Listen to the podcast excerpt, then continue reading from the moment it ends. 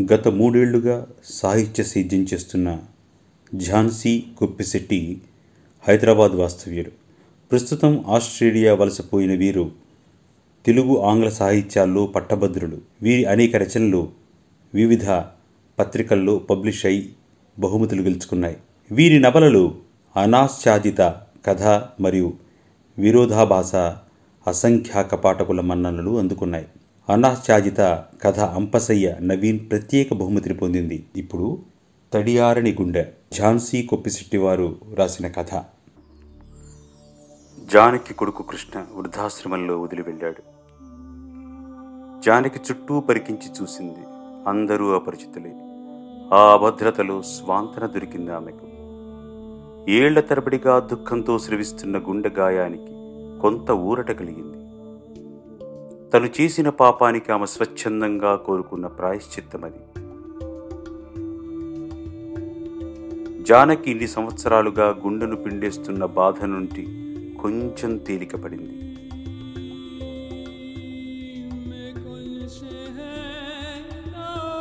ఇన్నాళ్ళకు తన పాప విమోచన వాంఛ నెరవేరింది. జానకి ఎంతో మనశ్శాంతిగా తన వారంటూ లేని అశుభ్రంగా ఉన్న వృద్ధాశ్రమాన్ని చుట్టూ కలయ చూసి తృప్తిగా చిన్నగా నవ్వుకుంది. మనశ్శాంతితో ఆమె మంచం పైన అటూ ఇటూ అశాంతిగా కదిలింది. అదాటుగా మెళుకు వచ్చి తల విదిలించి అమాంతం మంచం మీద లేచి కూర్చుంది.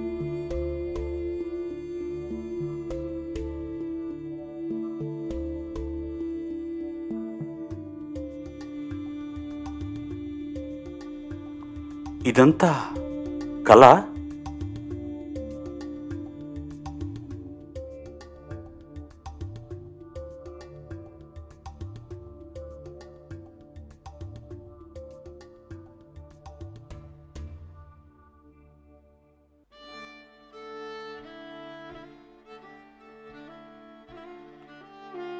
జానకి కొన్నేళ్ళుగా తరచూ ఇదే కలకంటుంది. తను జానీని వృద్ధాప్యంలో తెలియని చోట వదిలేసినట్టుగా తనను తన కొడుకు కృష్ణ వృద్ధాప్యంలో అపరిచితుల మధ్య వదిలేసినట్టు. ఇరవై ఏళ్ళుగా నీడలా వెంటాడుతున్న ఓ దృశ్యం జానకి కళ్ళ ముందు మళ్ళీ దృశ్యమానమైంది. ఆఖరిసారిగా కటకటాల గేటు నుండి దీనంగా తన వైపే చూస్తున్న జాని జాలి చూపు ఇంతకాలంగా కళ్ళు మూసినా తెరిచినా ఏ పని చేస్తున్నా తనను వెంటాడుతున్న దయనీయమైన చూపు.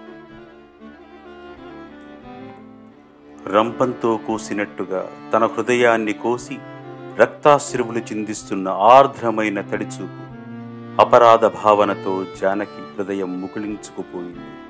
మనసంతా కకావికలమైపోయింది. తను చేసింది అలాంటి ఇలాంటి పాపం కాదు. తన పాపానికి ప్రాయశ్చిత్తం లేదు. ఆమె భారమైన హృదయం ఇరవై ఏళ్ళ గతానికి తెరతీసింది.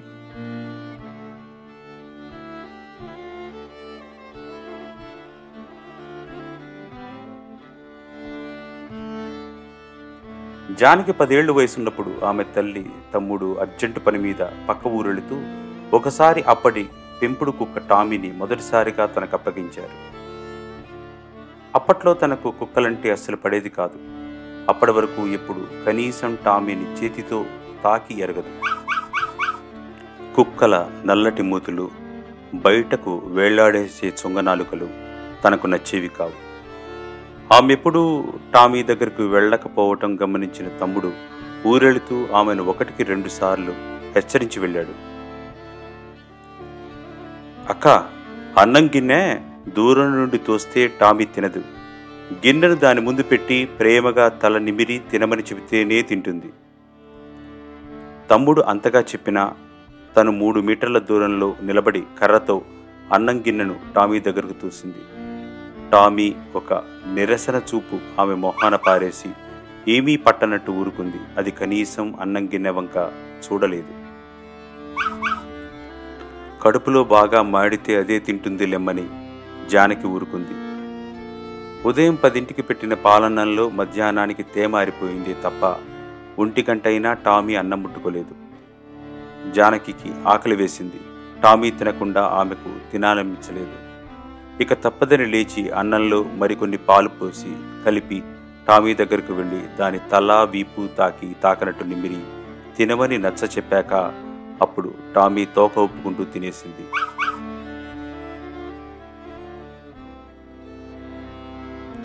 జానకి టామీ భోజనమయ్యాక సబ్బుతోనూ డట్టాలతోనూ చేతులు ఎన్నిసార్లు కడుక్కున్నా ఆ చేతితో ఆ రోజు అన్నం తినలేకపోయింది. అలాంటి జానకికి జీవితమంతా సునకంతో సావాసం తప్పనే లేదు.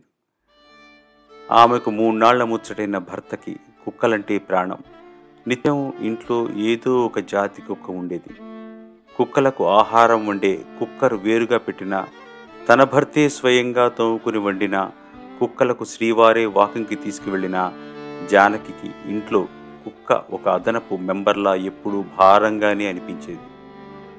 ఎప్పుడూ కుక్కలతో ఉండే వాళ్ళ ఇంటిని చూసి జానకి సునక ప్రేమికురాలని పొరపడిన ఆమె కజిన్ ఆమెకు పుట్టినరోజున అప్పుడే పుట్టిన చిన్న స్నోబాల్ లాంటి తెల్లటి పమేరియన్ పప్ జానీను బహుమతిగా కొనిచ్చాడు.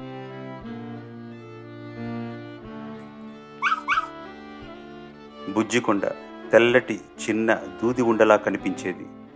తాకితే వెన్నముద్దలా మురిపించేది.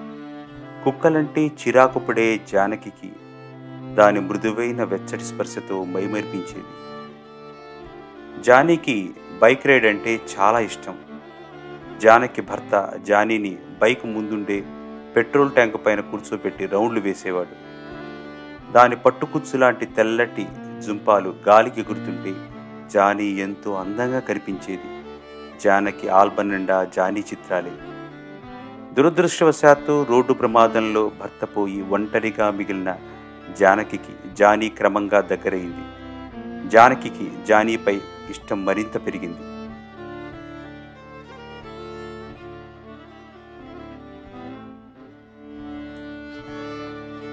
జానీ జానకికి సెక్యూరిటీ గార్డ్లా ఉండేది. ఆమె దగ్గరకు ఎవరు వచ్చినా జానీ సహించేది కాదు.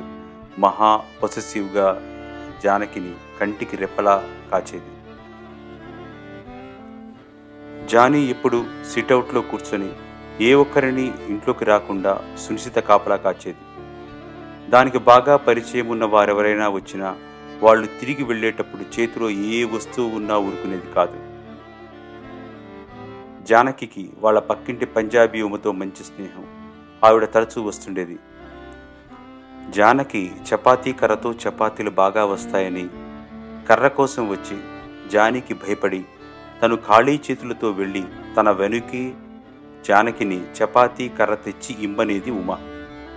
పొద్దస్తమాను ఉమ జానకికి ఇంట్లో ఉండి వంట సాయం చేసినా తిరిగి వెళ్ళిపోయేటప్పుడు ఖచ్చితంగా ఖాళీగా వెళ్ళాల్సిందే. జానకి ఆఫీసులో మధు అనే కొలిగి ఉండేవాడు. ఎప్పుడూ ఉత్సాహంగా లవ్లీగా ఉండేవాడు. జానకంటే అతనికి చాలా అభిమానం.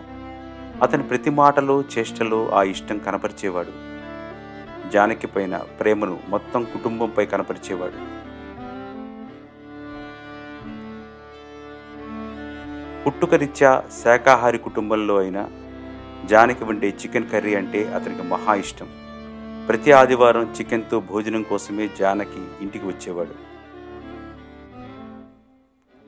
జానకి చికెన్ కోసమే మా ఇంటికి వస్తున్నారా అంటే తడబడి కాదు మీకోసం అనేవాడు కంగారుగా. జానకి కోపంగా చూస్తే జస్ట్ కిడింగ్ అంటూ సరదాగా నవ్వేసేవాడు. అతడు సునకప్రియుడు కుక్కలను మాలిమి చేసుకోవడంలో మహాదిట్ట. జానీని తన ప్రేమతో సునాయాసంగా లొంగ తీసుకున్నాడు. అతను వచ్చినప్పుడల్లా జానీ తోకాడిస్తూ అతని దగ్గరికి వెళ్ళటం అతను ఎత్తుకుని ముద్దు పెట్టుకోవడం షరా మామూలయ్యింది.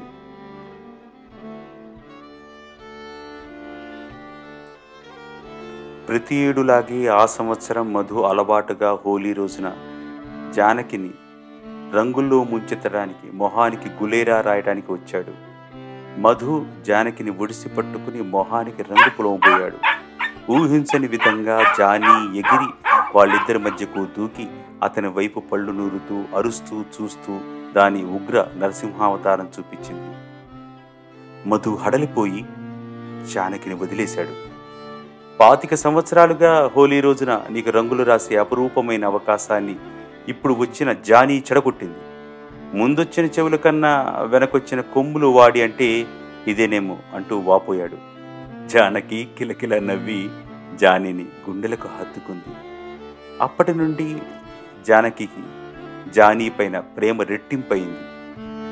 మధు జానీగాడు నాకు ముగుళ్ళ తయారాడు అంటూ హాస్యమాడేవాడు.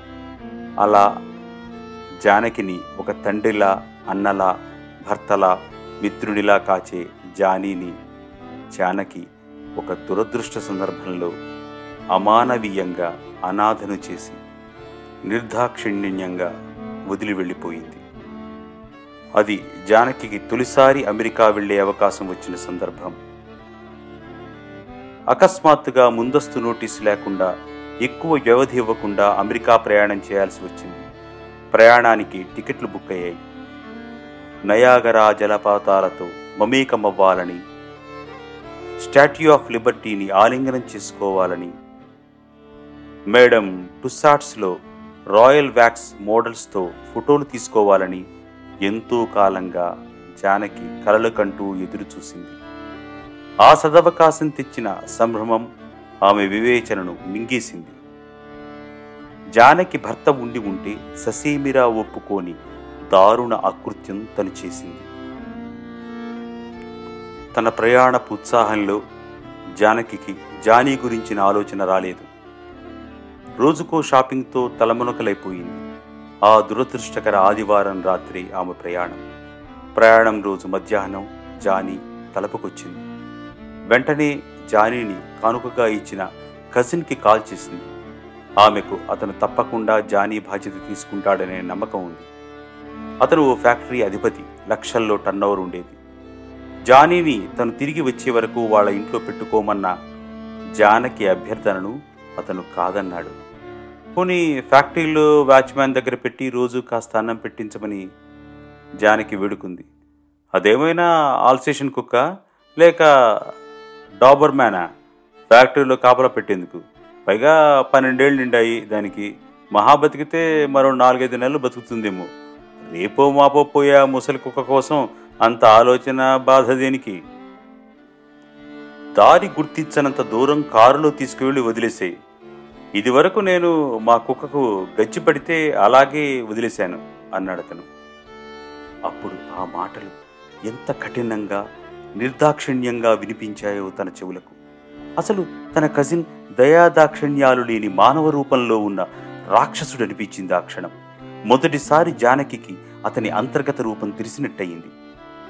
మధుకి ట్రాన్స్ఫర్ కాకుండా ఉండి ఉంటే జానీని తప్పకుండా చూసుకునేవాడని బాధపడింది. ఆమె పక్కింటి స్నేహితురాలు ఉమని మరికొందరు బంధువులను జానీ ఆశ్రయం గురించి అడిగి చూసింది. ఒకటి రెండు రోజులైతే ఏమో గాని ఆరు నెలలు అనేసరికి ఒక్కరూ ముందుకు రాలేదు. సాయంత్రం ఐదవుతోంది. ఆ రోజు అర్ధరాత్రికే తన ప్రయాణం ఏమీ తోచలేదు. అప్పట్లో బ్లూ క్రాస్ సొసైటీల విషయం జ్ఞానం తనకు లేదు. సమయం గడిచే కొద్దీ టెన్షన్ పెరుగుతోంది. కజిన్ మాటలు చెవిలో రొదపెట్టాయి. అతడిని దానవుడు అనుకున్నదల్లా తిరిగి దారుణమైన అతని సలహాను మననం చేసుకునేంత తను దిగజారిపోవటం ఆమెకే ఆశ్చర్యమనిపించింది. తన ఇంటి సమీపంలో ఒక వెటనరీ ఆసుపత్రి ఉంది. జానీ వ్యాక్సినేషన్స్ ఇతర ట్రీట్మెంట్లు అక్కడే జరిగాయి. ఆ ఆసుపత్రి ఆదివారం రోజున మధ్యాహ్నం రెండు గంటలకల్లా మూసేస్తారు. ఇదివరకు అక్కడ జబ్బుపడ్డ రెండు ముసలి కుక్కలను ఇద్దరు అనామక ఓనర్లు నిర్దాక్షిణ్యంగా వదిలేశారని ఆసుపత్రి వారే వాటిని సంరక్షిస్తున్నారని జానకి విన్నది. వేరే దారి కనిపించక జానకి ఒక తప్పుడు నిర్ణయానికి వచ్చేసింది. జానీని వీధుల పాలు చేసే కన్నా అదే సమంజసమని జానకి తనకు తాను సర్ది చెప్పుకుంది. జానీకి ఇష్టమైన ఆహారం స్వయంగా చేసి తినిపించింది. చివరిసారిగా జానీని దగ్గరకు తీసుకుంది గుండెలకు హద్దుకుంది జానీకి కారు షికారు అంటే ఇష్టం. కారు ఎక్కమనగానే జాని అమాయకంగా ఉత్సాహంగా కారు ఎక్కేసింది ఓ చేత్తో డ్రైవ్ చేస్తూ మరో చేత్తో దానికి ఇష్టమైన బిస్కెట్లు దారి పొడుగునా నోటికి అందిస్తూ జానకి కంటికి మింటికి ఏకధారగా ఏడ్చేసింది జానకి కారు వెటనరీ ఆసుపత్రికి దూరంగా ఆపింది. కారు లాక్ చేసి జాని చైన్ పట్టుకొని ఆసుపత్రి దగ్గరకు నడిచింది. అక్కడ వాచ్మెన్ అంటూ ఎవరూ కనపడలేదు.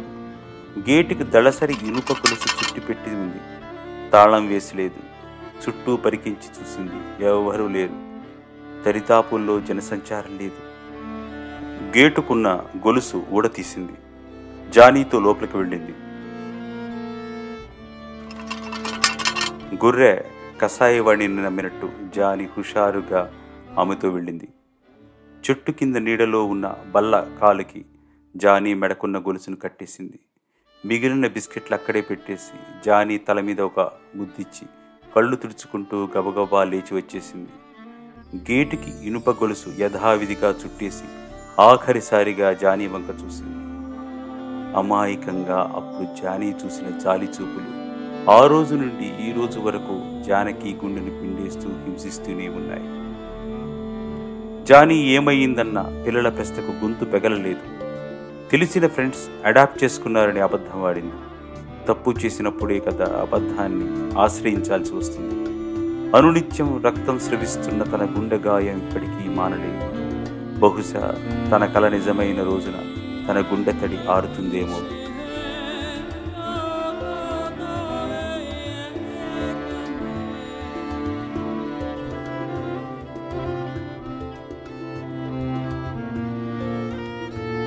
విన్నారుగా? తడియారని గుండె. ఝాన్సీ గోపిశెట్టి గారు రాసిన కథ. మరో మంచి కథతో మరోసారి కలుద్దాం.